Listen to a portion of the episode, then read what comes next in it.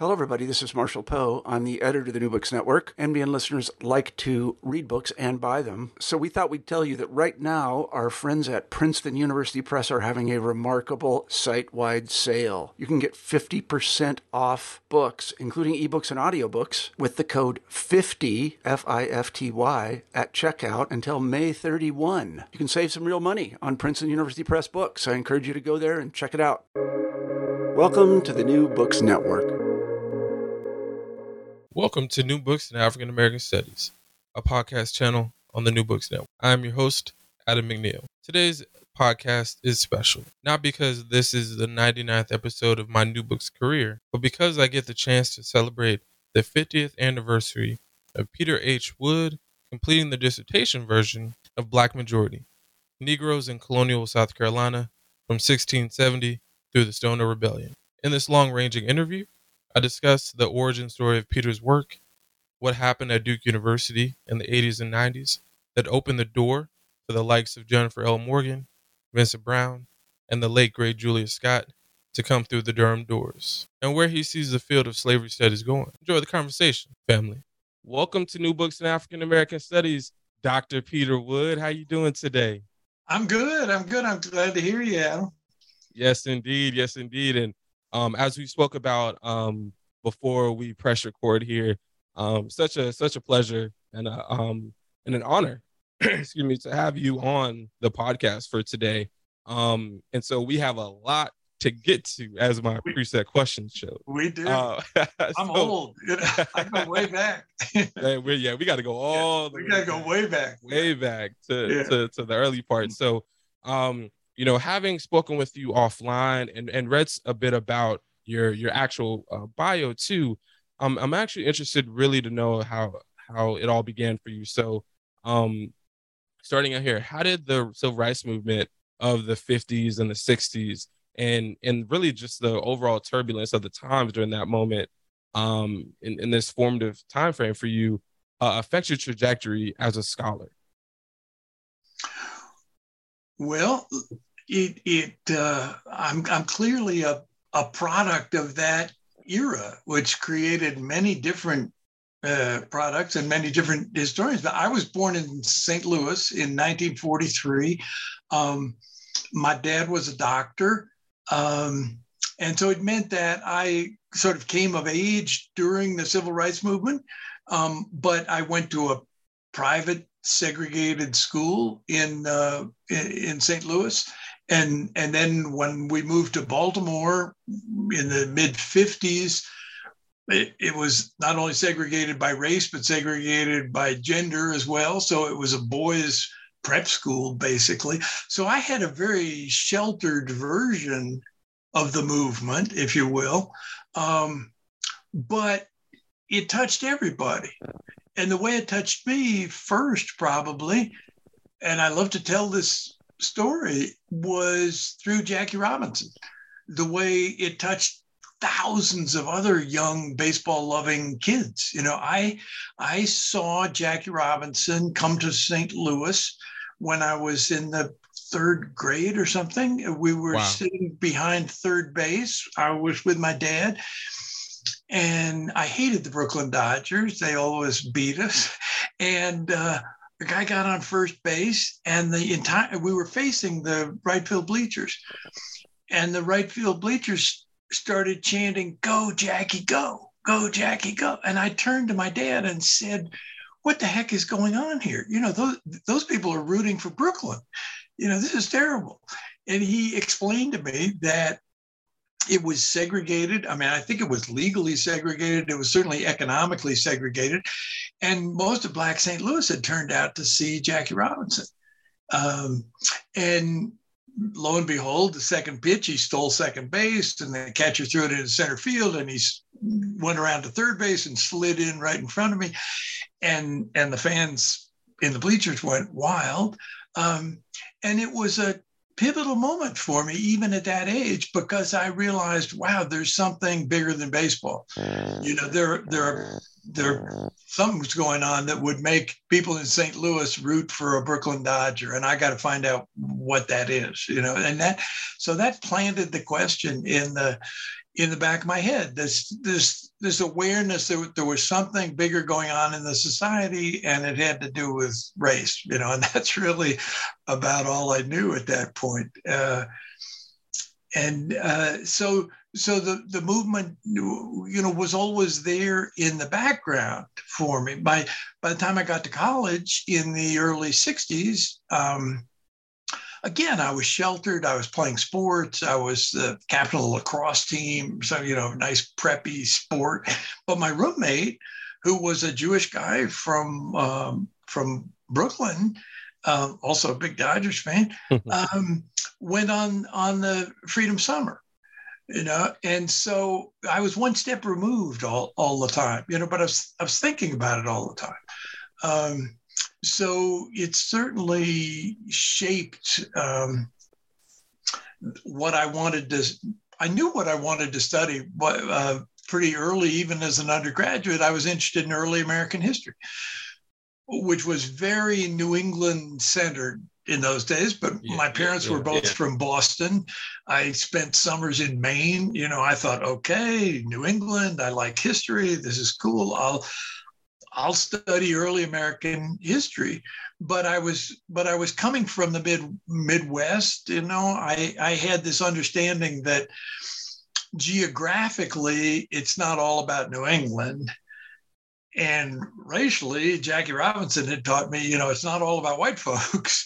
You know there's there's something else i need to know about. And i really carried that with me even when i studied in england for two years and then i came back to graduate school um, and and pretty much knowing that i wanted to find a way in which early american history intersected with african american history and and I'll tell you another another story that was this was pivotal for me. I mean, I don't know if it works this way for everybody, but sometimes the there's gradual changes going on inside your head, but it gets crystallized in some moment that you never forget.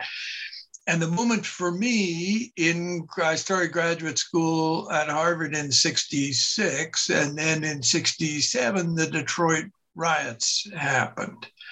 Um, and I it was in the summer, and I was studying for a Spanish exam, and I was sitting in an apartment watching a little tiny black and white Sony television, and Roger Mudd from CBS was up in a helicopter circling over Detroit, trying to explain why the city was on fire, and he had no idea. You know, he was covering it very much the way we the Vietnam War was being covered, you know, from a helicopter way up high saying, I don't, there's a lot of violence down there. I don't really know what's causing it, you know, or who these people are. Um, and he was saying that about Detroit. And I realized that my God, he's supposed to be telling us what's what's going on, and he has no clue how these people got to Detroit. He didn't even, you know, he, still thought everybody was back in Alabama or something. You know, he he just had no clue. Mm-hmm and I thought, okay, that's this is where historians come in. You know, he how come he knows so little, and how come the people he's talking to know so little about what's going on here? Um, and I'm an early American historian. I wonder where this story of African American history that's playing out in Detroit, if you follow that, if you pull that thread, how far back can you go? And how far south can you go? Um, and uh, I went to the library the next day and went through the stacks and started in Maine and just worked my way down looking for books about early Black history. Um, early meaning real early before the American Revolution. And there was virtually nothing. You know, you could find um, small books but and and but but again in that field it was very new england oriented. So you had all these big time ivy league professors who had written books about puritans and then they wrote an article about virginia to show that they knew where the south was. You know they all had one article about virginia that explained something or other. They never heard south carolina. They could and and as a graduate student of course this is pretty exciting because you're always looking for something that your professors haven't thought of yet or don't know about. And it suddenly became clear to me that these people couldn't find South Carolina on a map, hardly. I mean, they'd certainly never been there, they'd never done any research there. I had sat in on their lectures, and South Carolina was never mentioned. You know, if they talked at all about the South, it was Virginia. You know, you got to that when you got to the Declaration of Independence or something. Um, but and you knew that they grew tobacco in Virginia. That was about it, you know, for the South, you know, and then they would go back to Connecticut and do their thing. So this was, uh, you know, as I say, on the one hand, an opportunity, just in simple, what am I going to study terms, but it it fit with this larger context I've been talking about of growing up in the civil rights movement, feeling that this is what scholarship is for is to find out root causes of things. And and and so uh, and my thinking adam was that and i think it was pretty coherent even at the time though i wasn't sure what i was going to find because my professors were telling me you you probably won't find anything you know they didn't keep records you know and and so but they they let me go you know they, they but they basically said you're probably not going to find anything. Um, and um, and and so that was a that was an exciting time for me you know and and i had an older friend ken lockridge. I spent time with a lot of older graduate students there learned a lot from them. And this was in uh, early 1970 and ken lockridge said to me he said peter there's it's the tricentennial of the founding of south carolina in 1670 and they're having a big conference in columbia. And i'm supposed to go chair some session and I, i've never been down there. I don't you know he was another he was very new england focused. Um, he said, "I don't, I don't really want to go down there, but you, you, you're interested in this. You were talking about South Carolina. Maybe I'll just write him a letter. You could take my place and just go down there." So I said, "I said, yeah, that's great. I'll, I'll, I'll do it." So the first day I was in South Carolina in my life, I was chairing a session on the history of South Carolina. Wow. Wow. And, and wow. faking my way through it, you know, and uh, and and coming and and and and it was like starting to do research in a in another country basically another culture because i knew i understood midwestern culture i understood new england culture. I'd never spent time in the deep south. I'd spent time in kentucky and tennessee and so and and what i realized very quickly what many historians encounter have encountered this over the years was that they they had a different definition of history. You know, at, at, I mean, the, the Ivy League history was very full of biases, but basically, if you could find documents and prove your point, then that would then we'll take it seriously. You know, we'll publish your article, whatever, if you've got it for. Whereas in the South, as as you know, it's and it's much less true now, but but in those days it was still very clear that history is a religion you know and th- this is you know it's handed down from god you know this is the way it happened and this is what we believe and this is what why we decorate confederate graves and so on and so forth and this is just what we do and and we don't want anybody telling us to do it otherwise you know. It was basically basically the biggest cover up in the United States of America, you know, is that we don't want anybody to find out what really happened here 200 years ago, you know, and uh, and I re- and but they were all white. I was white. I was from Harvard. They knew they were sort of supposed to be nice to me, you know. They couldn't they couldn't put me in a separate reading room the way they did to John Hope Franklin or so. Um, and so I was very polite, and and what and what uh, got their attention was that I stayed. You know, I just rented a room and started going through. And every Monday morning, I'd show up again in the archives, and they would say, "Oh, are you still here?" And and I re- the reason they said that was because uh, I would sit there in the reading room, and every now and then I would see some big wheel Northeastern scholar come through and ask for a couple of books in the morning and look at them and leave in the afternoon. I mean, they were modern day carpetbaggers, basically. They wanted to say that they'd been to South Carolina and checked the records and so on and so forth. They didn't. They didn't stick around, you know. And here was this young guy who seemed to be sticking around, and so they're they were very nice to me and uh, let me see what I what I wanted to see. Um, and I very quickly realized that my professors had been completely wrong to say that you're not going to find anything. I, I, I went into it thinking, okay, I want to go as far back as I can in time and as far south as I can. So that's South Carolina in 1670, you know, was a good place to start. And then I thought, I just want to go forward from there until I have a dissertation. You know, I will but if the records are thin, I may have to go up to 1820 or something. You know?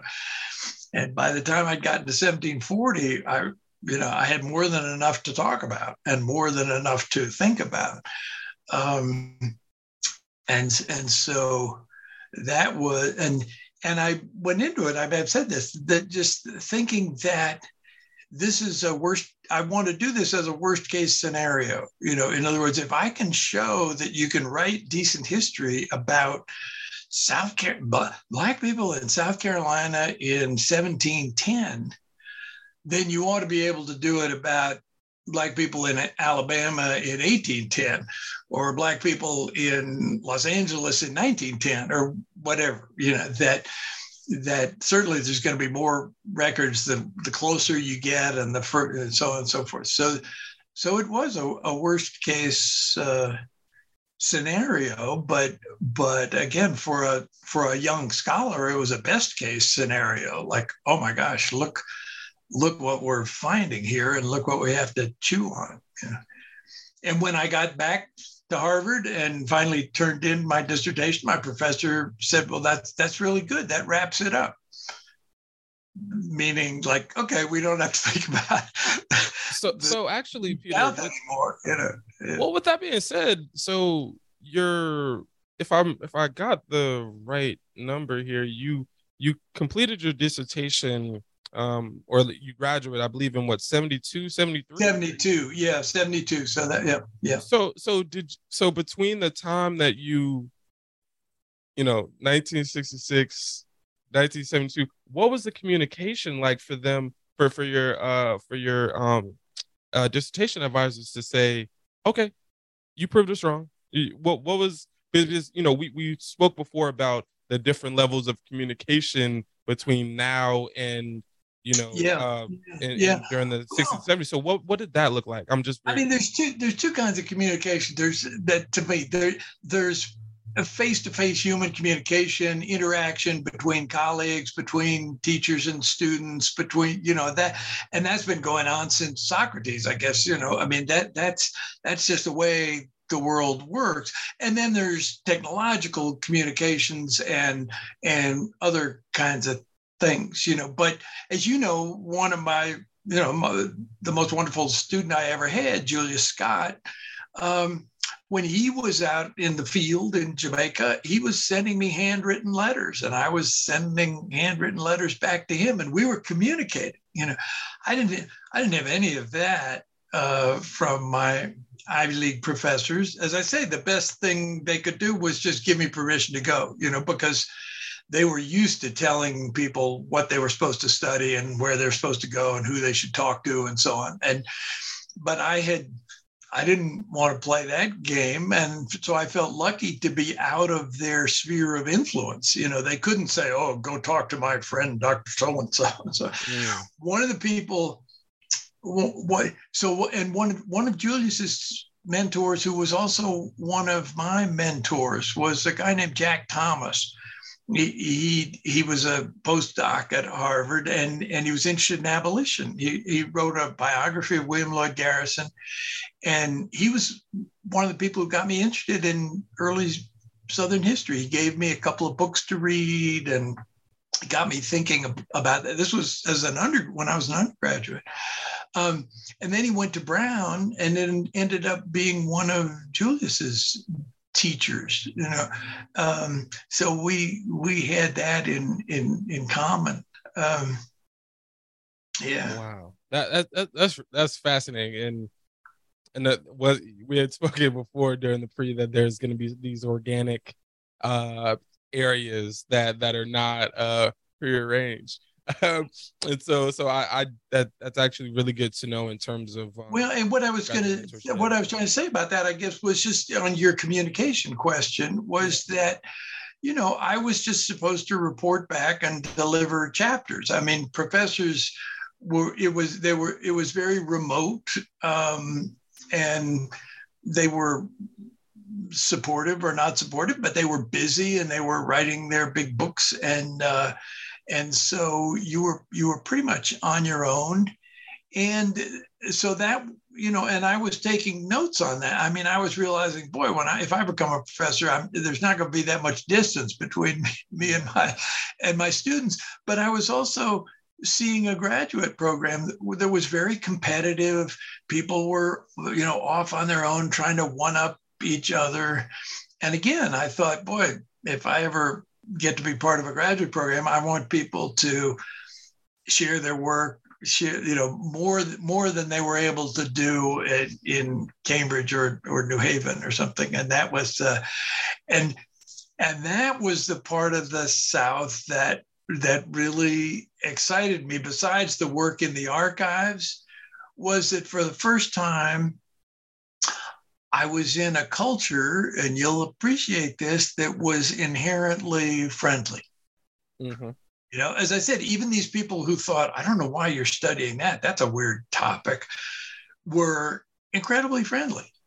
And everybody was, you know, was supportive. I mean, that's that's one of the many I think contributions of African culture to Southern culture is like, you know, just just be yourself, you know, and uh, and that was a that was a great change. That was part of what made me want to to go to Duke when that opportunity arose later later on. Was like, oh, you mean I could I could do Southern history and African American history, and I could do it in the South, you know, not not at some fancy Northern institution where people just read books about it. You know, we could really be there and and talk about it. You know, so so yeah. And and and actually to that to that point, actually about um talking about it, and so I'm actually uh want to pivot us towards you know one of the major areas of Black majority. So um, how are you able to illuminate the West African rice cultivation practices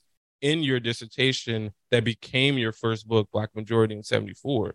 Did you, because we, we talked about you visiting mm-hmm. South Carolina. Um, so did you actually visit sites of rice cultivation in the low country to see firsthand maybe the geographies that produce rice, um, said, even I, at that time? Yeah, I, I, I, explained how I got there the first time for it was for this uh, tricentennial yeah. meeting, and I realized, okay, I'm I'm going to have to to ex- explore, you know, and and I started in in Columbia, but then I I went to Charleston and and uh, started going through records there, and and taking little side trips whenever I could, um, and so the these the, in, with any dissertation the discoveries come in changes i guess uh, in in in uh, uh, sequences.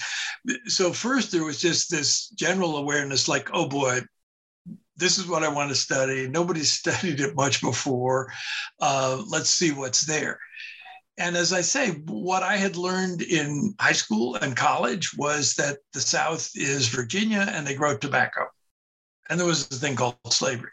Um, so I didn't even know they. I don't think I knew they grew rice in in South Carolina because nobody did, you know, except you know folks in you know a few folks in South Carolina who wanted to protect that part of the story, but but didn't care if anybody else knew about it. And so it was like, oh, really? They they're growing rice. Okay, why are they? Why are they growing rice? What's this all about? You know, and it, you didn't have to be a rocket scientist to know that the I mean, I had just spent two years in England. They do not grow rice in England. I can tell you, they grow Brussels sprouts and stuff. you know, grow, but they eat rice pudding, right? Well, now why do they eat rice pudding? They started eating rice pudding in the 18th century when they started when rice started coming from from Carolina. You know, so they learned about rice the hard way. You know, but they certainly didn't didn't know about it. And who knew about it? It was the west africans you know and uh, and that was that was pretty glaringly obvious as i as i got going you know. So so then i had you know that but but i can't explain to you adam what a big surprise that was to people. And not just joe on the street corner. I mean big wheel academics and not just historians. Uh, really, they grew rice there, and you think it came from Africa? How could that be? That nothing came from Africa. We know that these people, you know, they brought nothing. They were, you know, um, so there was not only this this sense that the people coming from Africa, you know, how would they know how to grow rice? There was this underlying sense they didn't know anything, and this was very much after I mean, that was a combination of the old Phillips, UB Phillips school of history, but also the modern civil rights view of history. I mean, once things started getting, I mean, Stanley Elkins had written his big book, and his argument was sort of the flip side. I mean, he was saying the Middle Passage was so terrible, and these people were treated so badly, you know, that they whatever they did know was sort of washed out of their heads you know i mean so they were they were starting over from scratch you know so that idea of carryovers of people things coming from africa and and and persisting in some form in america uh, were that was that was strange you know except for you know it was accepted that oh music you know yes maybe maybe there's some musical connections or maybe but but in terms of a a, a, a big major agricultural contribution like that, that, that was foreign territory. And and of course it's still you know people resist that notion to the present day. You know we've gone through a generation of pushback on on all that stuff but it's too bad. Yeah and and also one of the important areas of your book you also talk about um, some of my people as well the the the Geechee as well. And so that you know, I don't know if you know that there was a um there was a TV show when I was a kid. You know, I was born '92, so oh, it wasn't all that long ago. Oh yeah, uh, yeah. But it was called a uh, Gullah Gullah Island. Right, right. And I, it's it's wild because I, you know, I didn't grow up in you know the Low Country, South Carolina. I my grandmother did. She was born in uh in '38, and yeah. and so I knew that she moved from there in her um, late teens to move actually down to um, down to Fort Pierce. But it's interesting when I look at her uh, birth record and look at where my family was. It's the Yamasee area um, as well. And you know, when I think about Yamasee, I think about the Yamasee War. I think about you know a, a series of different histories. And so um, one of the one of the parts as I was learning more and more about my own family, you know, history, um, having your book give me the start of the colony to Stono mm-hmm. Rebellion um, was really fascinating. Uh, because at the time, even just what um, three, four years ago, around the time I first heard about your book, it's just been a, a blessing to have because mm-hmm. you know mm-hmm. knowing you know knowing historically and and and the the footnotes and all that. It, it's a it's a it's an offering. It's an opening. Well, that's what's been exciting for me. You know, is is that uh, that excitement and fascination within different parts of the of the black community whether it's younger people like you raised on ron days and uh, the gullah gullah, uh, that, that or or older people who who were just you know maybe five ten years behind me but realizing oh my god you know it's what i was saying before if if he can do this with 17th, 18th century South Carolina, then I can do this with my mother's ancestors in Louisiana or whatever, you know. And so that it it, did have a, a liberating effect. You know, there were there were other books too, but but if you think about it, most of the books that were coming out in at the same time in the early 70s that that had a big impact were you've probably read them all those big heavy books like there was genovese and litwack and uh, and then uh, i don't know there were, there were three or four of them and they were very broad you know they and they were very 19th century oriented. You know, they were using the WPA narratives of, about former slaves, and they were looking at cotton culture, and but they were looking very broadly at the whole South and generalizing in ways that, you know, I mean, they were trying to tip over U.B. Phillips, you know, and and say, wait a minute, you know, there's a whole different story here, but they were doing it at a very broad level which is what you do often in mid career. But in a dissertation, you want to dig down deeply in a specific place. And I've realized that, you know, South Carolina was the perfect uh, place to do it. There were a couple of other people digging down in uh, in in Virginia. But one, and one of the other things, one of the other big books that the one that meant the most to me actually um, was Winthrop Jordan, White Over Black. Um, and I, the, I meant to get this in before, and I forgot. I was talking about Jack Thomas, uh, who taught me, taught Julius Scott.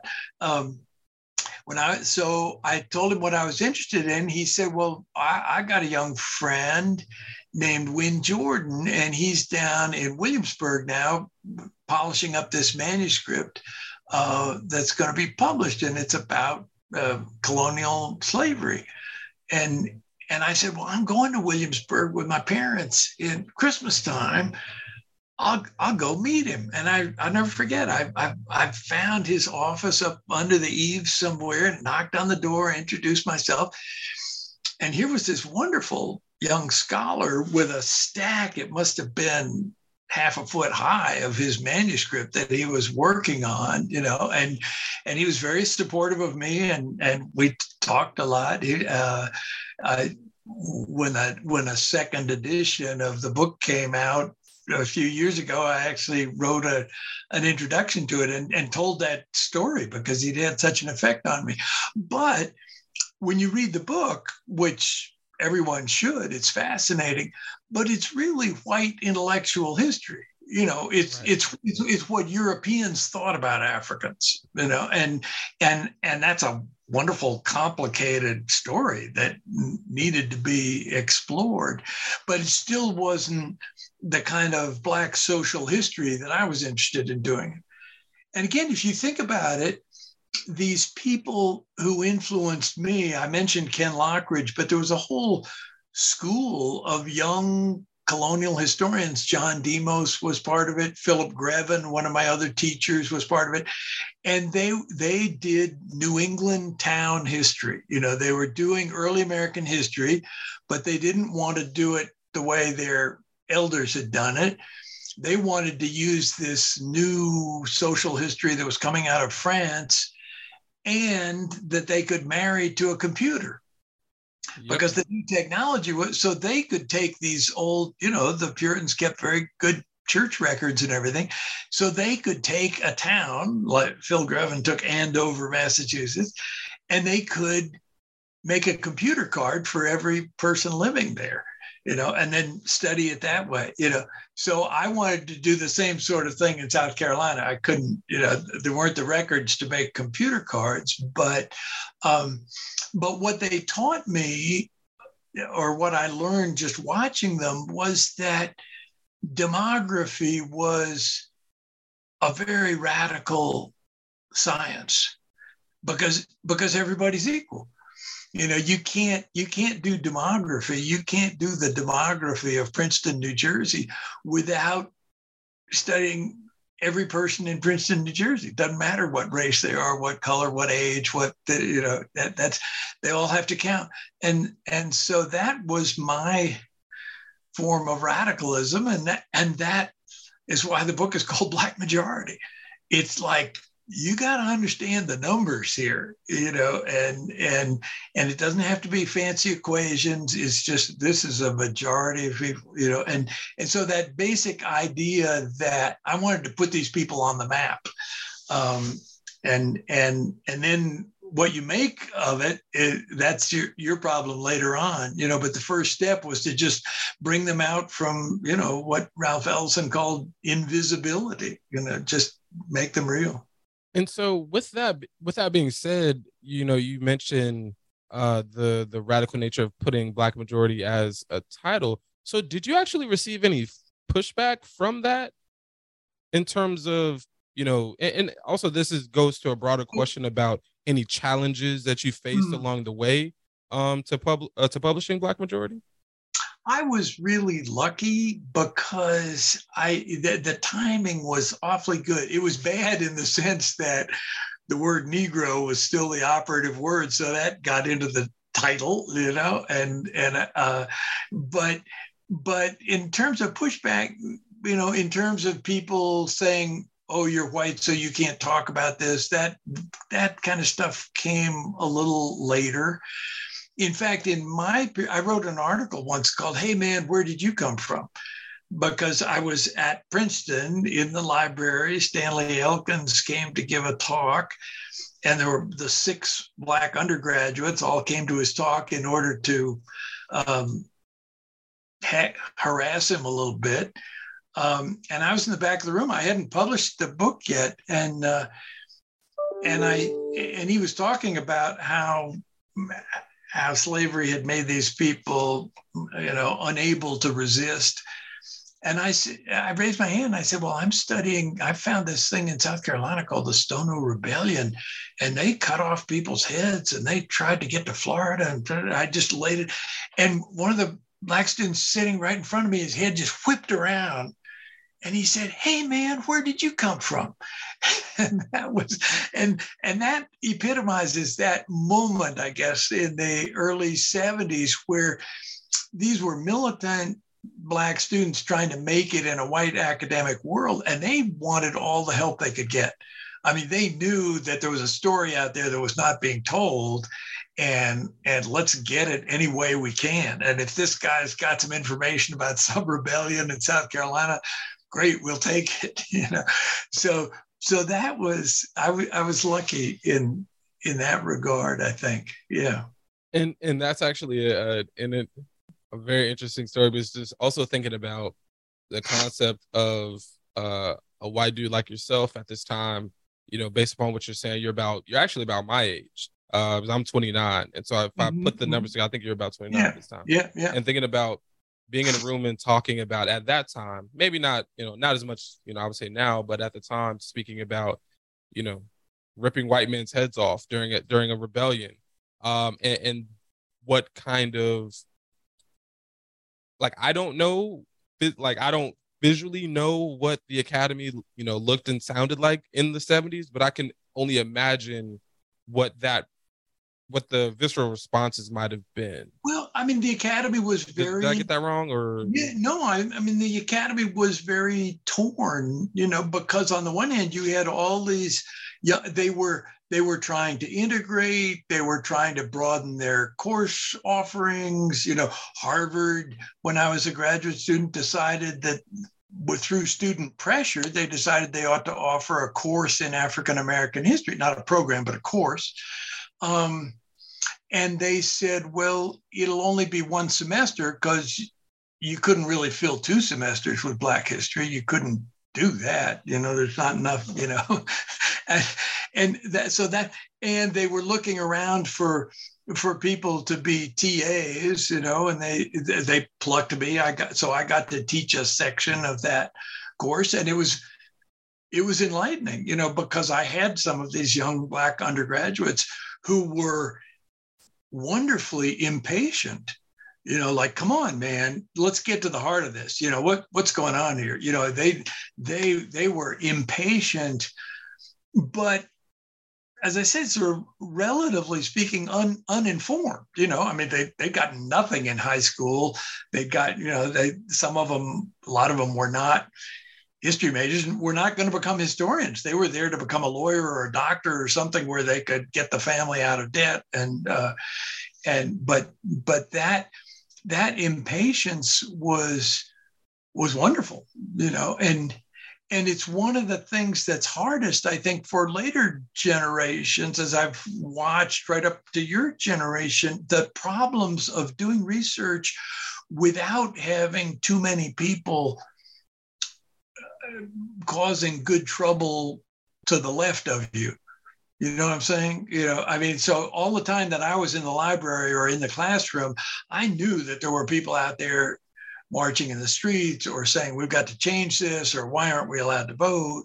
Um, and that you know that allows you to first of all it's just motivational. You know it, it's like i got to get this written you know and then to see the get the feedback i mean i i remember going visiting bennett college in columbia south there's a black school. Yep, my, my I've you know Ben family members that yeah. that attended. Yeah. Okay. Well, I drove into the parking lot and there was a, a a, little booth there, and there was a black attendant, um, and he was reading Black Majority. Really? Yeah. And I thought, I've arrived. Wow. You know, that's it. I don't, wow. I don't care if you know it, it, who's read it at, at Yale, you know, I this is the this is who it was written for. This is, and if and you know, I'm sure it was the longest, toughest book he'd read in months, but motivation is tremendous, you know. So and it's just what you're saying. It's like, oh, this book holds the key. This is for me, you know. This is relevant, you know. I've I've got um, black friends in South Carolina for whom it was, you know, they, they say, oh yeah, I remember when I got hold of that book just because it's like, oh my gosh, somebody, you know, I knew there was a story there.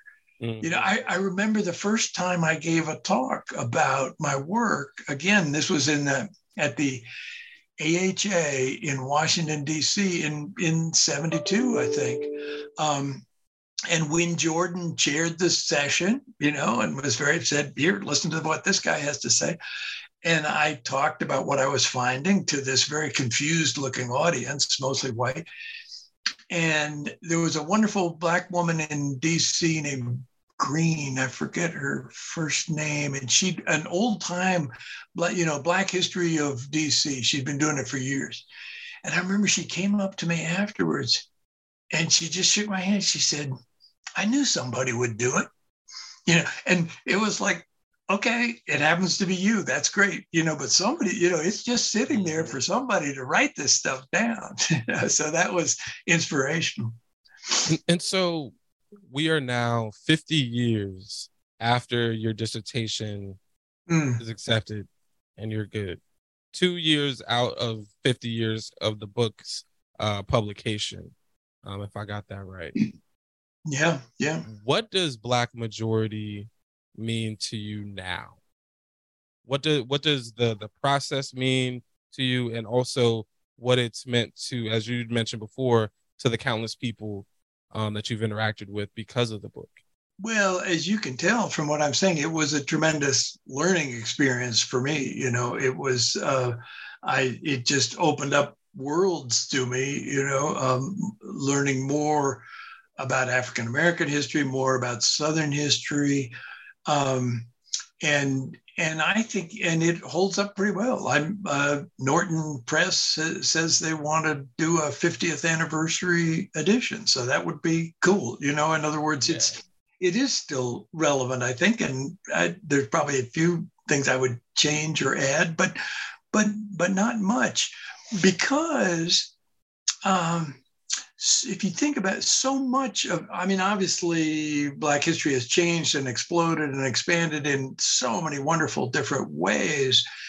But at the same time, over those 50 years, the culture as a whole has become less and less interested in history, less and less capable of moving into the past, and really incapable of moving into the deep past.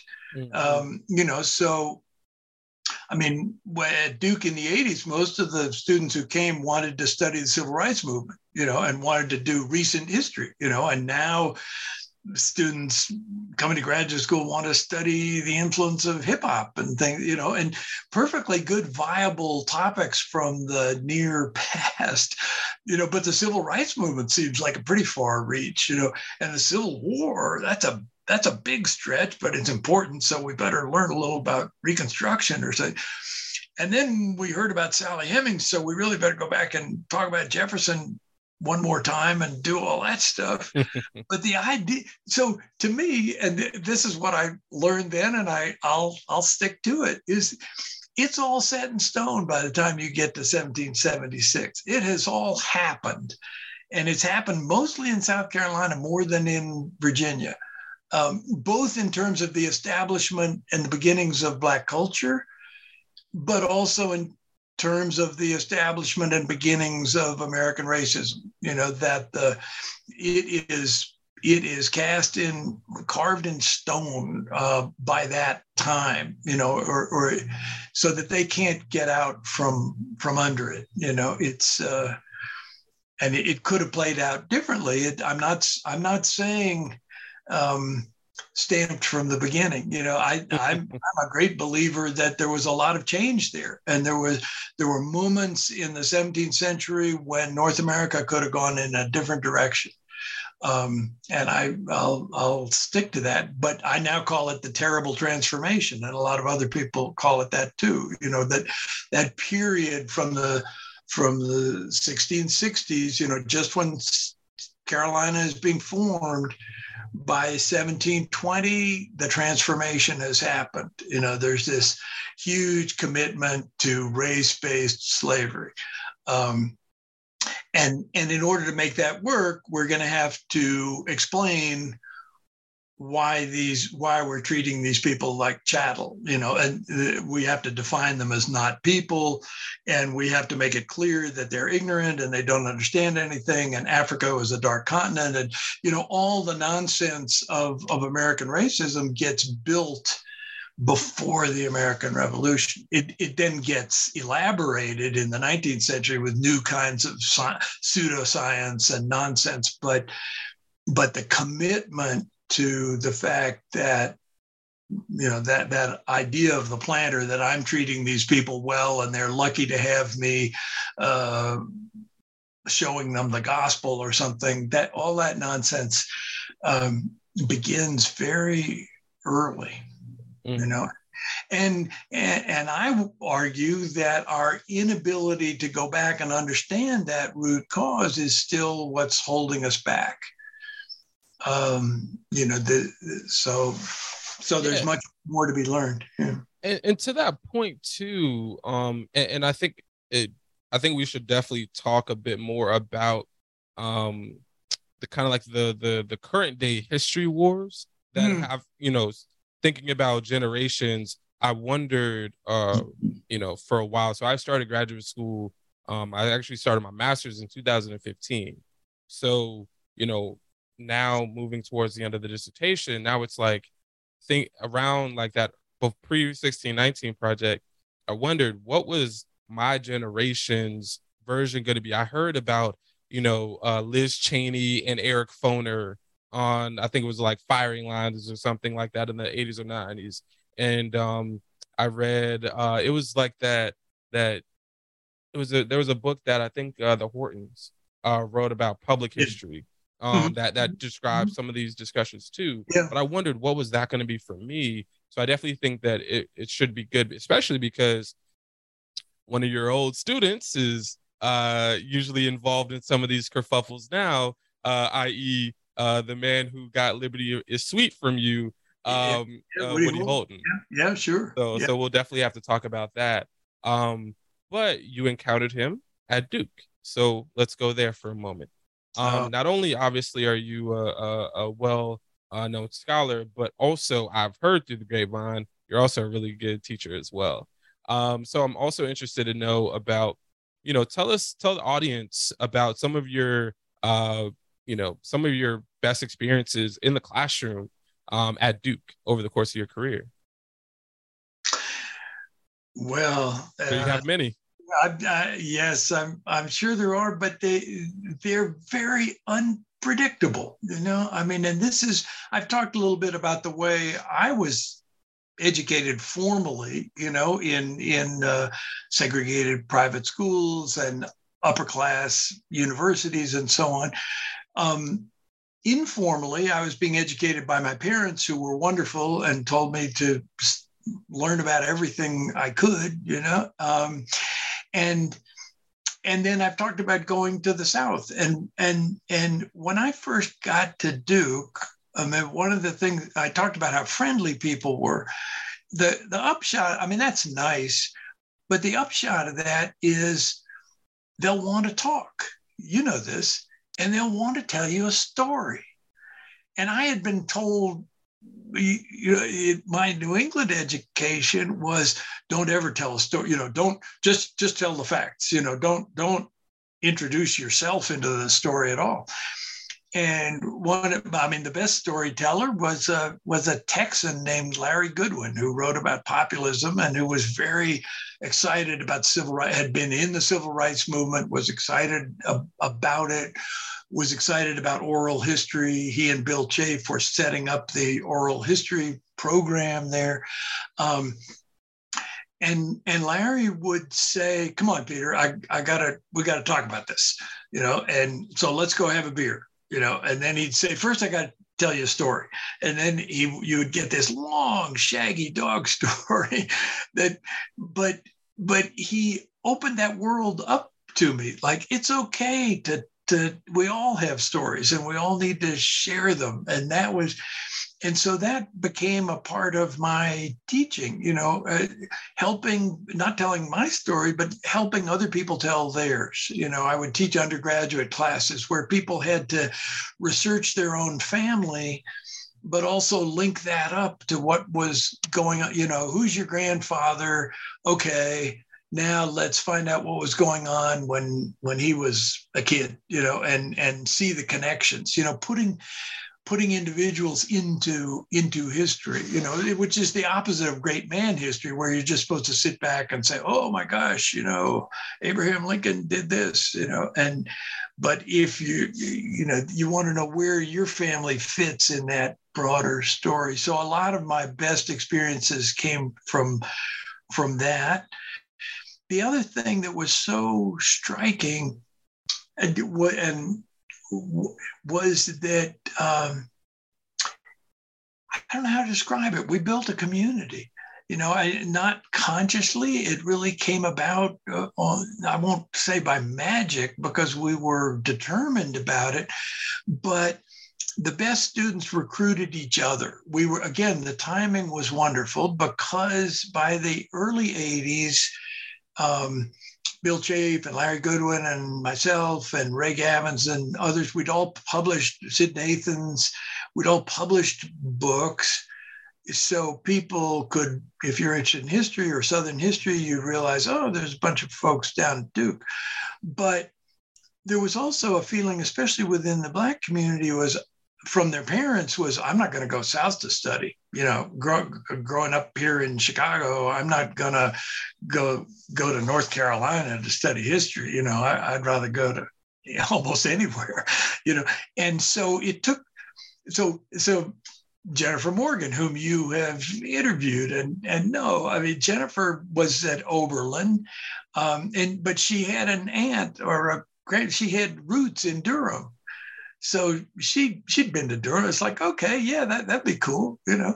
And she came and she brought a friend with her, and then the next year, uh, Matt Countryman came from Oberlin, and then and then there were three. So once once there was this little cohort, we didn't have to recruit. We would just say, well, you know, I understand why you might be hesitant about coming to Duke, but why don't you just go have lunch with with these guys and see what they're talking about. And of course, they were over the top. They were saying, "Man, you got to come. You know, we need we need more people like you, so you should come." And these professors aren't as scary as they look. You know, they're actually pretty friendly. We go out and drink beer with them, and and so so you should go. You know, and and you could just see this uh, this community build. You know, uh, Jennifer's husband, Herman Herman Bennett, came on his motorcycle, you know, and and joined the crew. And each one of them brought something new. You know, Tim Tyson was a white bartender in Atlanta, uh, obsessed with what civil rights movement. Um, really? Yeah, and he oh, just wow. and he wrote a letter saying, you know, I, I want to study history. You know, we got to figure this stuff out. You know, the the South's gotten it all wrong. And we said, okay, come on and and he looked around the department. It, you know, there was this nice cohort of doing oral history and Southern history, um, but there was also a military history component that was pretty separate and pretty um, distant from what we were up to. And and Tim, this gets back to Southern friendliness again. The son of a preacher. I mean, he couldn't stand that. He, he looked around in two weeks and, and he said, okay, Saturday night, everybody's coming over to my house for fried chicken you know, and he brought all these people together. And again, it was almost like magic seeing people who'd never even dared talk to each other before, uh, realizing that they could break bread together, you know, and learn from each other and become friends with each other and help each other, you know, and and so there was a there was a real community there that was um, that that built on itself. I mean, th- those good things don't last forever. You know, people go on and graduate, and things change. People retire, and and uh, and the atmosphere changes. But but there were uh, ten or fifteen years there that were just about as good as it gets. And so you mentioned um, a, a, couple of different people. Uh, earlier, you spoke about Dr. Julius Scott, um, Dr. Jennifer Morgan. Um, and I another person I interviewed before was uh, Dr. Vincent Brown. You know, yes. you mentioned Herman. Ben, there, there, are many people to talk about. Yeah. But I'm interested in in the three I just mentioned: uh, Morgan, Brown, and Scott.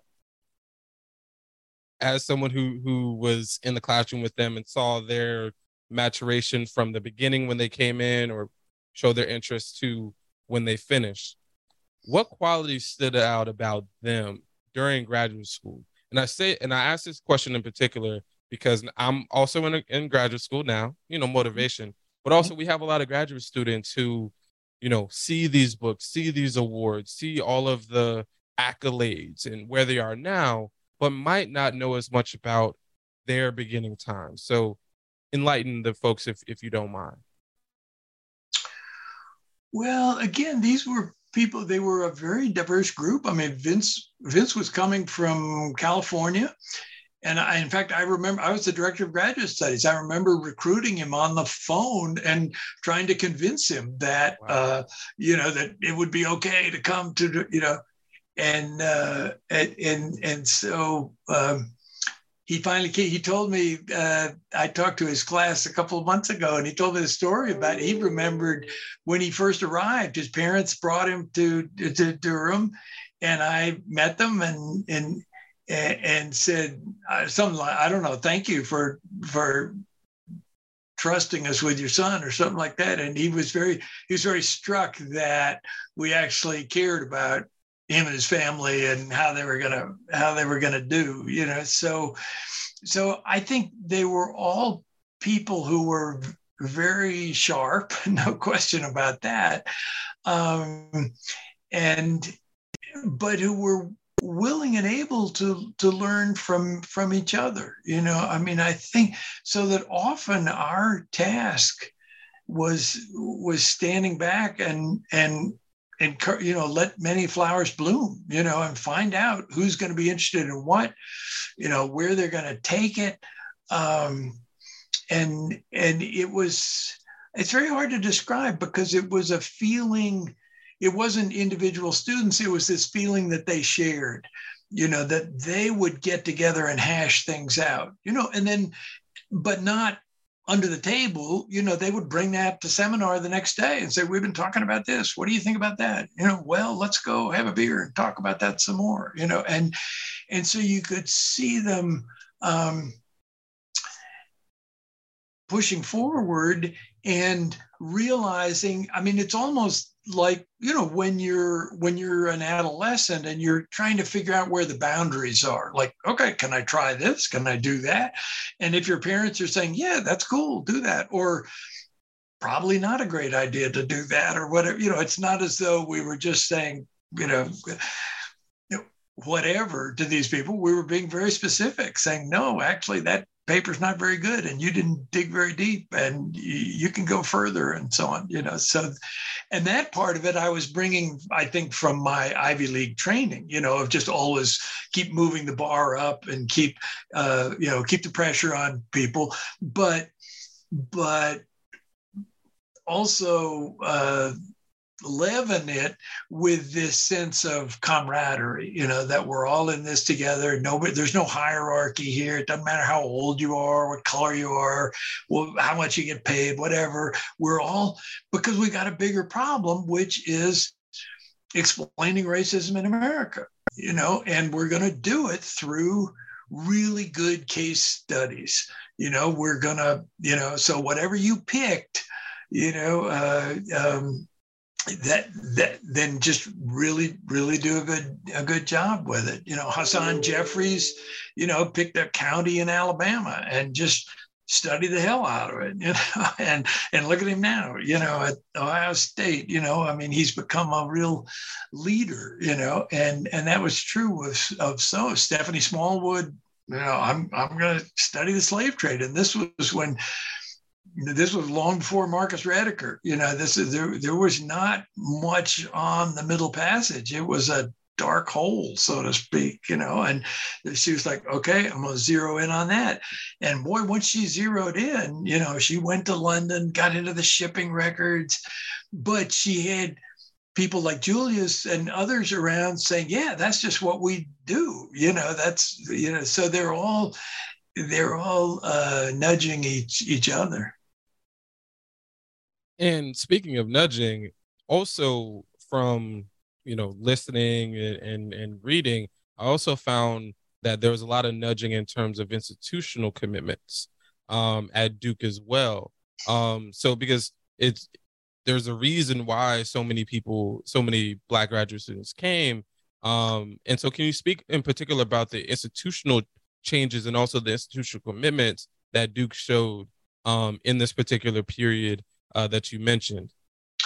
Well, it's interesting and, and complicated, and I don't want to I don't want to oversimplify it. I wouldn't quite okay. call it institutional commitment. okay. Okay. With a capital D. I mean, I think, you know, Terry Sanford became the president. The the institutional commitment of Duke, and and you may have seen this at Rutgers too, is when you're at a good university that's not quite the best they want to, you know, some of them are willing to stay there, but others want to get better. And it's like, okay, how can we get better? And if it's if it's having a stronger African American history program, that's great. We'll do it. You know, but if it's if it's doubling the business school, we'll do that. You know, I mean, there's, this, but just so that institutional motivation was there to do. You know, Larry Goodwyn, whom I talked about, um, he wasn't even a scholar. He'd been a newspaper reporter, you know, and then decided to go to history graduate school in Texas. And and Terry Sanford basically just just plucked him and said, "Here, you know, you should be in our history department." And and he could do that. You know, that's the worst of the Southern planter tradition. you know, there's nothing very democratic about that. You know, um, but it meant that he just he just wanted to build a, a, a university the basketball team was another way to build a university. So if you can get a good coach and if he can recruit good people, and and Krzyzewski had the same problem that we had. Uh, you know, how are you going to get Gene Banks to come from Philadelphia to to play at Duke? You know, I mean, and and so um, so that had to sort of mesh you know i mean that was the same thing that that like okay duke duke's a good place to come and you can actually study african american history with Ray Gavins and you can you know do all these things. Uh, uh, you know i i taught gene i i i, taught uh, I, a number of the basketball players, you know, and, and uh, Grant Hill, I taught him everything he knows about Native American history, you know, and, and he's a great student, you know. So they were they, they were also getting good athletes who were good students, and that was that was cool, you know. So there was so that's the institution. But what they were also do, they were also trying to integrate. You know, so they were hiring. You know, they were more willing and able to hire um, black secretaries and black deans and so on that wouldn't have been there before. And those people were crucial. They were mostly women, um, but the the the or, Bill Chafe and Larry Goodwyn in the oral history program hired Thelma Cathcart to be the the secretary, uh, and she became the mother superior. I mean, you know, she was the person. She was African American and local and excited about what the program was doing. And all of a sudden, here were all these sharp young black students coming in and if they had a problem, they would take it to Thelma first, and uh, and so she would she became part of the glue holding it together, you know. And then a woman named Jackie Looney worked her way up as a dean, um, and she, you know, a diversity dean or whatever, you know. Mean, so she had some money to move around, and she realized, oh my God, the history department, they, they, these folks are serious. You know, we can, so we could just call her up and say, look, you know, Julius needs help going to Jamaica or something. And she could, she was all over it, you know, in a very quiet way, you know, working the bureaucracy, knowing, knowing what to do. But so th- those people had a, had a huge, um, impact in terms of the of the in, institution you know and yeah and and the undergraduates were changing too you know they were going from recruiting black athletes to gradually just recruiting good black students who didn't have to play basketball or football or anything. Um, and that was that was changing you know so it was interesting to see the the uh, and and durham itself was changing and chapel hill were changing you know so the first project that the oral history program did it was a summer program before i got there it, um, where they brought young black scholar graduate students together on the campus in a dorm for a month to study the civil rights movement in Chapel Hill using oral history. And and they had they planned it out wonderfully, figured out who they should talk to and so and they would they would go out every day. This was about in the in the 70s. So all all the players were still right there. And they would go and some of them would go interview black players. Some of them would go interview white players then they'd come back and have dinner together and compare notes. You know, well, he said that that's not the way it happened. This is what you know the reason that you know, and and so they were they were doing history uh, in a in a wonderfully um, inclusive way. You know, realizing that you you got to get all sides of the picture to to really put it together. It was great, and they were all learning from each other, which was the key and that's fascinating just thinking about the institutional and, and, i think one of the one of the reasons why i'm happy about this interview is because i'm learning so much um you know my partner she's uh, working on a phd on the civil rights movement in florida and so cool. so just thinking about just some of the some of the things that i know that some of the things that she's saying in, terms of people she's like See, Larry Larry Goodwyn yeah. was in that movement. I mean, he he was covering it as a reporter and watching it firsthand and writing about it for the Texas Observer, and you know, and so then he was passing what he'd learned on to the rest of us, you know, and but he didn't have the distance on it that she has, you know. I mean, so to be coming, you know, you lose something and you gain something by being by having that added distance. Yeah. Yeah, yeah cool. so i'm i'm i'm really happy because i'm learning i'm learning a lot and uh and it'll be important once i start uh filling out my syllabi uh for for uh the the full african american history survey as opposed to my niche which is the right, right. the, the, first half so yeah yeah um and so you know we had mentioned um uh dr julius scott earlier um you know who unfortunately uh passed away um a few months ago and you know he was somebody that for me you know his dissertation you know the, you know you obviously know this probably more than anybody but um it really changed the game and it provided a lot of people. I still remember the first time that I read it, uh, or or read portions of it. I was actually um, a graduate student at uh, the University of Delaware, and uh, Dr. Morgan had given a talk in my um, Black Atlantic and the Archives class. Hmm. Um, and I remember going that I had just gotten uh, the the the copy of the verso, the full, but I wanted to see what did the actual dissertation. I wanted to see what the bound dissertation looked like, and pretty much most libraries now I feel, or at least academic ones, have it. Um, and I remember it was like a blue cover, and I just opened it. I'm like, wow. Just, just thinking about how many other people from around the country and probably around the world even have have uh, have opened this version of it you know yeah. obviously the the the verso cover is yeah. is amazing and i'm very glad i have oh, multiple yeah, copies beautiful yeah he and i corresponded a lot about what what he i mean julius was a perfectionist you know so he you know right down to he is like oh okay they want to publish it but i don't know you know what, what's going to be on the cover we got to get this right you know and uh and so he er, he he was uh he was a stickler yeah yeah yeah but but you're right it that was the you know that I've talked to a lot of people who describe it as a as a mixtape, you know, that was mm-hmm. sort of mm-hmm. passed around for, you know, and and uh, and it's amazing how many people it it touched and inspired and excited, both the subject matter and the quality of it, you know, and and the and also this this fascination of almost i mean it's not esoteric. It's it's more like why didn't we think of that before? Or what did we think these sailors were doing? Or you know it's just um, built in. Um, so uh, yeah. And so with that take us back to the dissertation.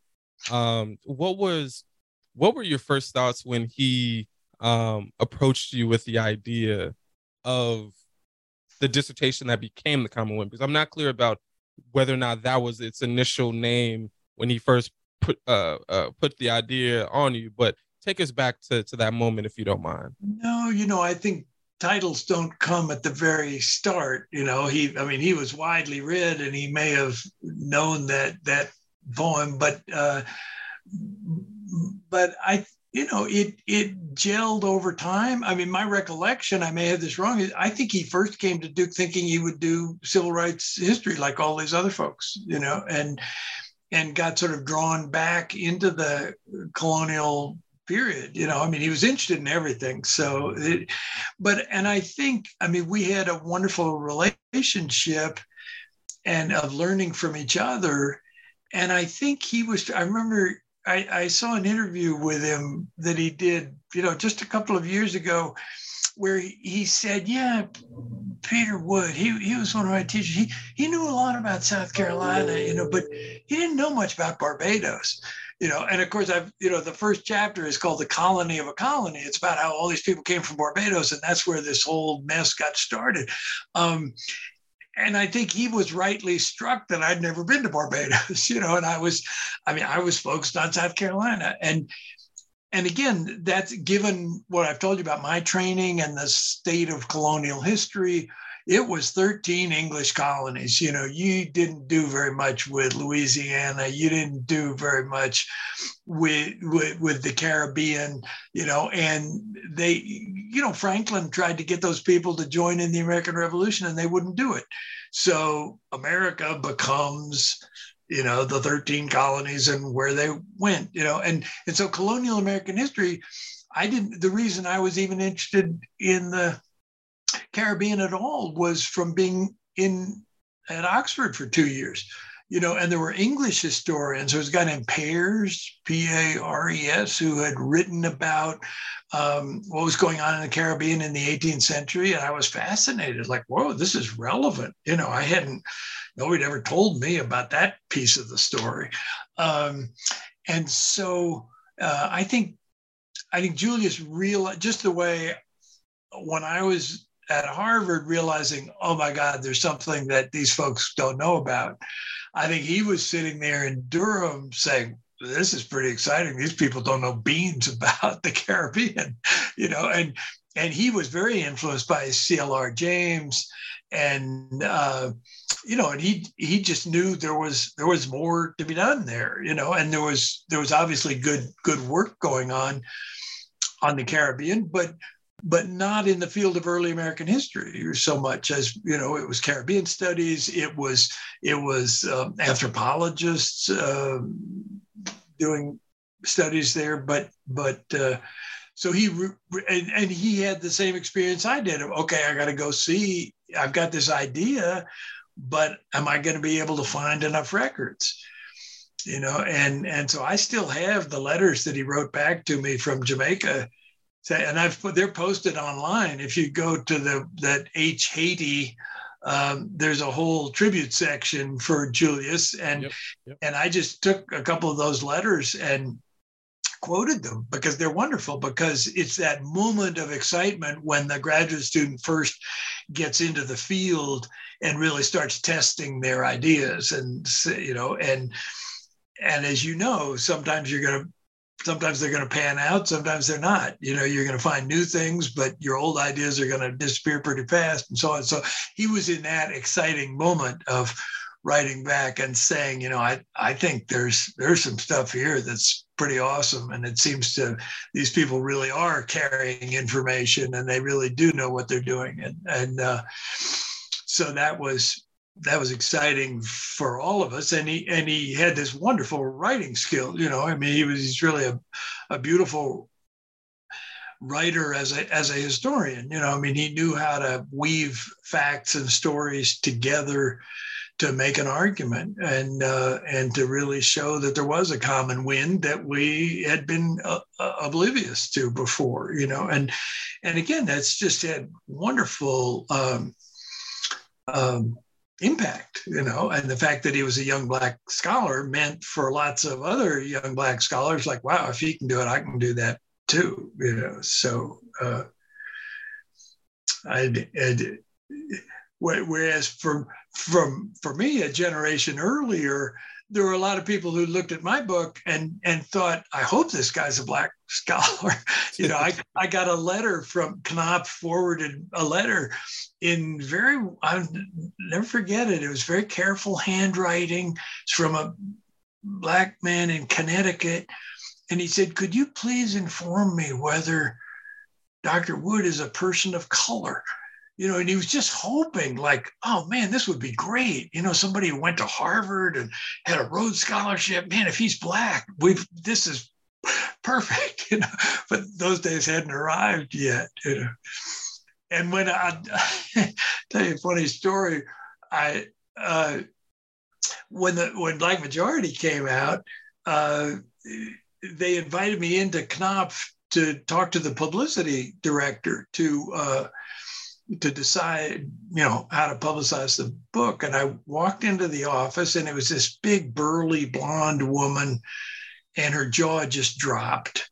And she said, Oh, Dr. Wood, I thought you were a Negro. Um, and then she pulled herself together and said, That's okay. We'll get you on the radio. wow. so, so you know that so, so so that's the early 70s you know people hoping you know wouldn't it be great if this guy's a black scholar? Well hey the ivy league's been segregated for 200 years. It's not it's not going to happen. But then you know just a couple of decades later for julius to be the real thing you know like oh my god here is a serious you know, it, it, it, here's the Michael Jordan of uh, early Atlantic history, you know, and uh, that was pretty exciting. No, and, and actually, you know, that that's an interesting comparison considering you know Jordan was right across actually at the same time. Yeah, you know, then they're oh, that's contemporaries right. effectively of each other. But that's that thing about athlete. You know, it's like, oh yeah, you know, what do black people do? They shoot hoops. You know, I mean, like, oh, sure, they can come to Chapel Hill as long as they can get us an NCAA championship or something. Mm. Um, but if we invite you as a scholar who's just published a book called the 1619 Project, uh, we, we, may not even give you a full salary, and you may decide to go elsewhere. You know, there's still, yeah. you know, so so that whole idea of I mean, I think the common thread that runs through this, and certainly the work that I did and Julius did, and, and lots of others as well, is that this is not rocket science if you start from the assumption that these people are are smart and doing what they need to do you know i mean we now call it agency or some you know we got a lot of fancy academic terms for it but it's really just assuming that are these people doing what you would do in that situation? You know if, if you're a sailor on a ship in the caribbean or if you're in the rice fields in carolina or whatever you know it's like let's just start from that assumption as opposed to this inherited assumption you know that which is all of american racism. You know black people are uh, you know are physical not mental and blah blah blah you know all, all that stuff. If you just set that aside and say yes they're smart and diverse and trapped in a and i as you probably know i i don't call them plantations anymore. I call them slave labor camps, you know, and I think we just, you know, we still have a long way to go to overcome the denial that is at the heart of of American history. You know, even though we have African American studies programs and and you know, we've done a very good job of educating each other within the academy and maybe a few of our friends and relations.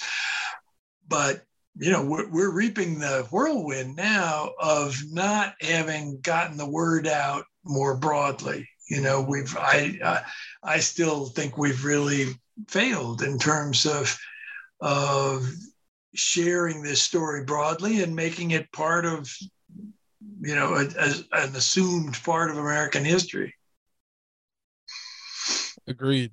Agreed. And it makes you just think about, you know, you had mentioned 1619 Project before and thinking about the um, contemporary history wars that we find ourselves in now.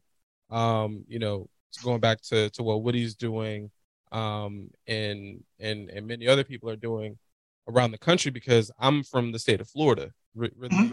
you know, Florida and Virginia, Florida, Virginia, and Texas really mm-hmm. are the ground zero of the the the con- of the contemporary history wars. Um, and and a friend of mine, you know, got hemmed up. He's a professor at uh, J. Michael um, uh, Butler. He's at Flagler College in St. Augustine, and uh, he was giving a, um, I believe, like a, a, talk to maybe some teachers. I think maybe the Florida Humanities Council or something. And next thing I know, on news bulletins, you know, people are just going crazy because he's just talking about the the civil rights movement, just teaching history, and and so just thinking about if if one were to try to teach Black majority the actual history, but then also your analysis, or a you know, or a Jane Landers, for instance, um, to to put, you know, specifically in Florida, um, well, I mean, that could be considered a problem. Yeah, I mean, think about it this way. Think about, you know, I told that story about Princeton, 1971. Hey man, where did you come from? You know, of and and now we're looking at the flip side of that. You know, it's it's lots of insecure white Southerners saying, you know, looking at someone giving a lecture about the civil rights movement or about civil blacks in the Civil War or, or what Woody Holton teaching about the revolution, whatever, and saying, hey man where did you come from? You know like in other words that's not the history i learned in high school. How, who let you in here? You know why are where did this come from? You know because because they haven't been privy to this evolution within the academy of the last 50 years you know like if you if you were in the academy or if you were aspiring to be in it or if you were just reading a lot of books you know you were realizing oh man this is cool. We're we're really learning a lot. You know but if you were off running a drill press somewhere uh, in tuscaloosa you know it's like what's this all about? You know and and then if Rush Limbaugh tells you it's critical race theory or something, you know, they can get you stirred up about it um, out of out of ignorance, you know, and and so um, and for me, it's all going back to that early period and understanding. My see, my dad was a doctor, you know, and and he, in order to understand why somebody is sick, you want to know where did you know they sit you down and start asking you questions. When did you first start feeling this way? You know, what what, what did you eat that day? What what did you you know? And you want to get back to the beginning. You know, you want to say, well, now wait a minute. Six months ago, were you having these feelings? You know, whatever. You know, and and that's what we need to do in American history. We need to go back to the beginning and say, wait a minute, how did this start? You know, what what's the beginning here? You know, and and it's not surprising. You know, it's it's white Christian Europeans making a hell of a lot of money by not paying wages. you know, they never. Mm-hmm. I mean, the question I often ask is students is, how would this be different if from Jamestown on they had just said, okay, you're going to pick tobacco, and I'm going to pay you ten cents a week. You know, like it would it would be a crappy wage, but it would be a wage.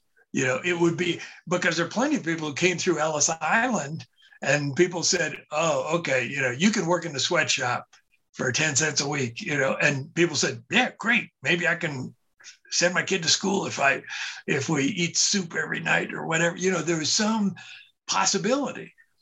And, and the, the, the, the tragedy of slavery is that it, it's a prison, you know, it's a, you are not gonna, you know, you need to understand from the start, you are not you don't have any privileges. You have no future. Your children will have no future. You know you cannot read a book. You cannot do x y or z you know. I, I um and uh and we don't understand yet the the implications of that both um, in terms of its effects within the the black community, its effects within the South, and then its effects within the whole culture. You know, I mean, that's that's the cancer that uh, that we're still living with.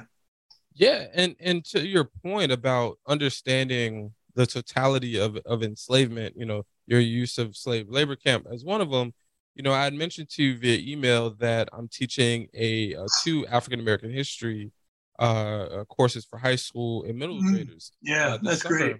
And so and it's yeah, and and one of the things that I found fascinating. So it's they're all black students through um it's through the W.B. Du Bois uh, Scholars Institute. I believe yeah. it's through Princeton and uh, William Paterson University. And so the interesting that I found with the students is that they're all from New Jersey. Um, and I tried to lean into the New Jersey story, especially in the um in the pre-Civil War era.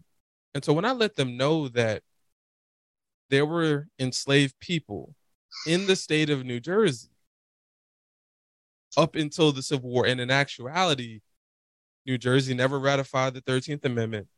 And the governor of New Jersey in January of 1866 had to actually uh, uh, legislate that slavery was over, as opposed to being part of the broader country. Sure, sure. And so, yeah. and, and so, you know, and, and sometimes people will think that you need a black majority for slavery to matter. But tell that to the right. however many there were. Yeah. And this, this is the kind of story I say with um I, I write about Southern Appalachia um and, and Black Southern Appalachian sure. history.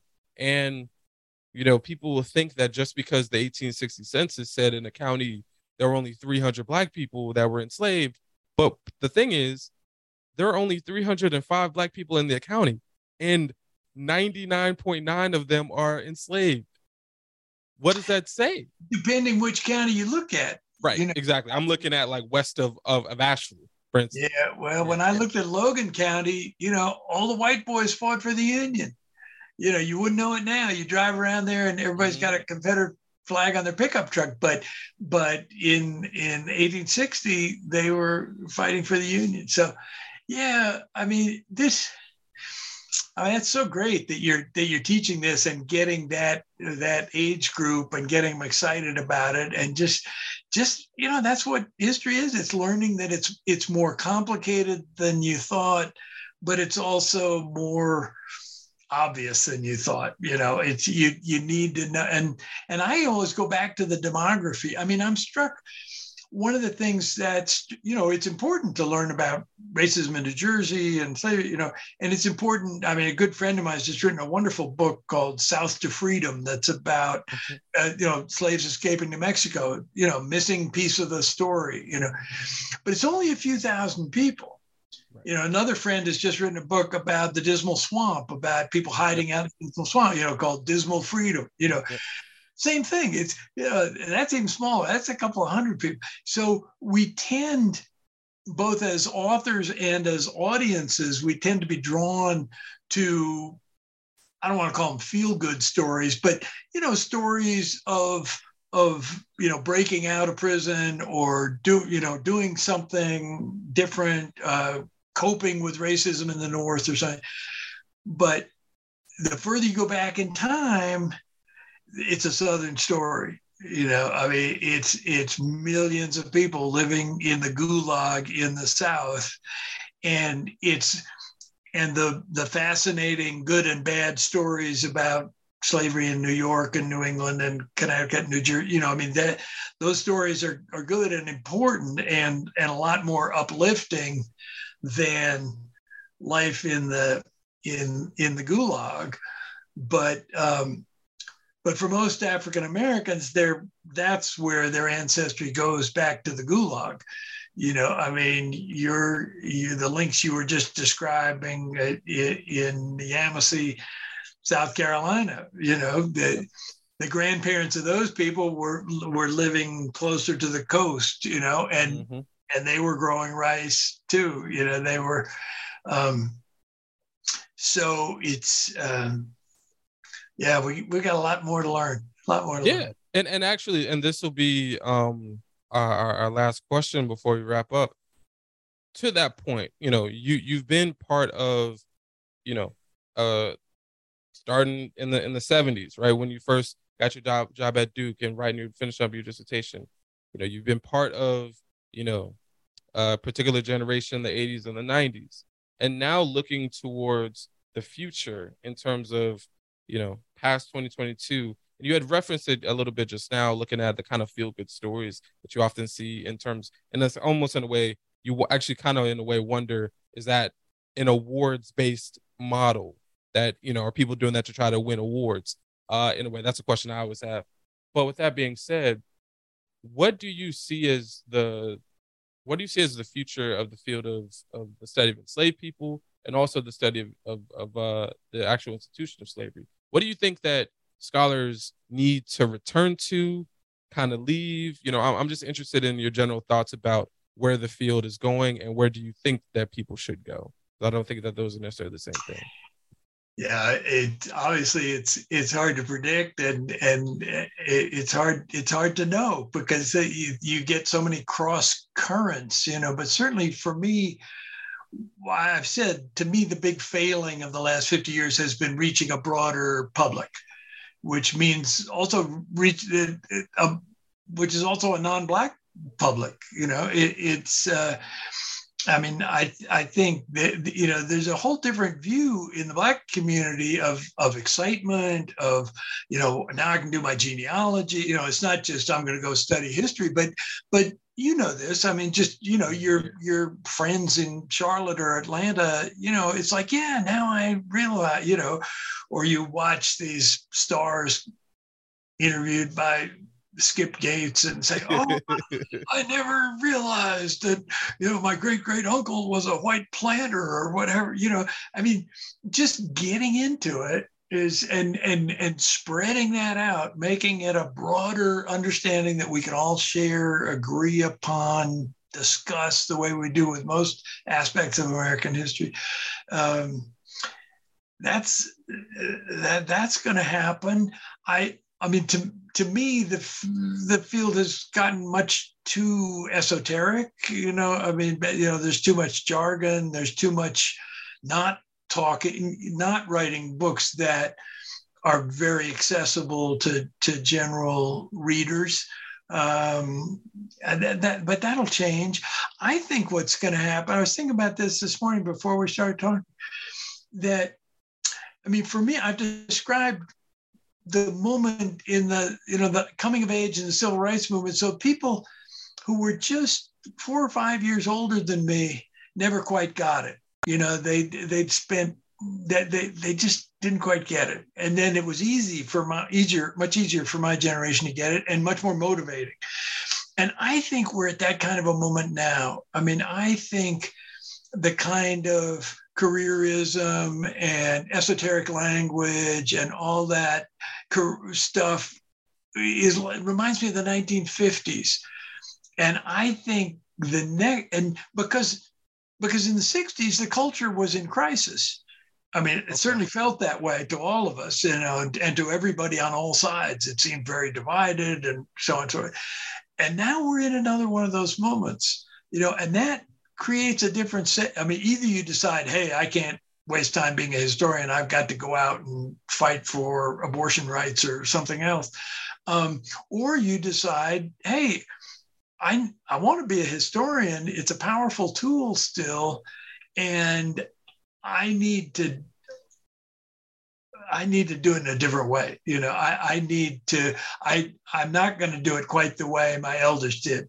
You know, I'm going to use new tool. I'm going to use podcasts. I'm going to use, you know, computer maps. I'm going to do new technologies, but I'm going to be a serious historian, you know, and I'm going to make sure that I do the work right and that it reaches lots of people, you know, and, uh, and that and that I do it with other. I mean, I've talked a lot about about um, doing it together. You know, I mean, history in some ways is a still a very solitary field where you go off and and do your research and your writing. It, it should be much more cooperative, collective and even if we aren't collaborating on the same article, we should be supporting each other's work and criticizing it. You know, like, why are you doing that? Or have you looked at this? Or think about it this other way.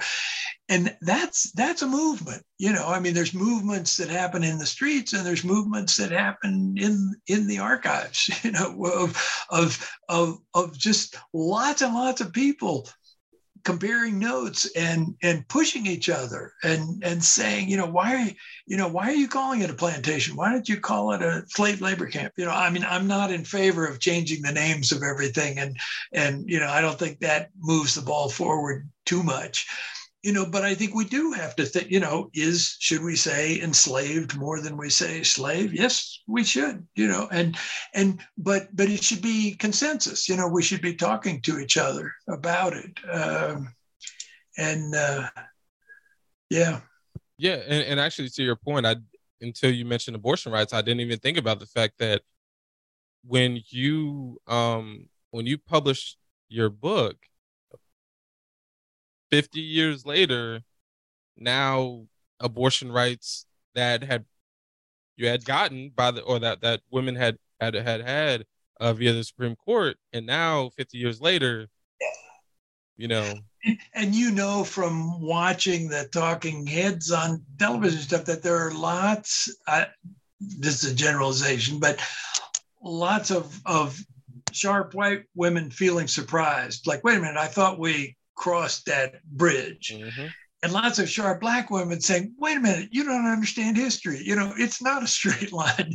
You know, you have to keep fighting for whatever you're going to get. I learned that from my grandmother, you know, and and why are you so surprised that that the pendulum swings back the other way? You know, we we black history teaches you that early on, you know, and yeah. so we we shouldn't be surprised, but we need to be as as motivated in our work as as our forebears were in in those other tough times you know whether it's the divided 60s or the divided 1850s or you know i mean the best comparison for me probably with this uh, with the current supreme court is going back to to the dred scott case you know i mean where you have a court is sort of defying public opinion and and and defying law and defying biblical teachings and everything else, you know, and just saying these these people can never be citizens, you know. Uh, and on the one hand, they're reflective of a certain American view, but on the other hand, they're way out of step and very regressive, and they're trying to hold the society back. And what's the society going to do about it? You know, and uh, and we're at that kind of a moment, you know, just like the formation of the Republican Party in the 1850s, where you have very disparate people who've been off you know, fighting for prohibition or fighting for abolition or fight, you know, they all have their causes and then coming together and saying, no, you know, we've got to, we need to form a new party. We need to, you know, we need to address this issue head on. Um, and, and we're, we're at another one of those points, you know, I hope it's not the last. Amen to that. And so, y'all, we have had the amazing opportunity to, to listen to Dr. Peter Wood author of this amazing book, Black Majority. And Peter, it has been a pleasure and an honor to talk to you today on New Books in African American Studies to commemorate, um, we'll say 50 years since uh, you finished your dissertation, which I'm looking forward to hopefully for myself when my dissertation is, is, is finished, hopefully next year. That I can look back 50 years with another person as well. So uh, I, I really appreciate you, my friend. Thank you. I, I appreciate you, and I, it's it's great that you're doing this. It's it's wonderful to to talk. I hope we can do it some more. Oh yes, we will. And so, y'all, this is Adam McNeil from New Books in African American Studies, a podcast channel on the New Books Network. If you enjoyed this conversation and want more, please, please, please subscribe. And along with that, rate us and review us wherever you get your podcasts so that we can know how we're doing. And also maybe some conversations that you might want us to have. Uh, there are many other anniversaries coming up. And so we need to get more people like Peter on the com- to, to converse with our hosts as well, folks. So uh, once again, Adam McNeil from New Books in African American Studies. Until next time, y'all. Over and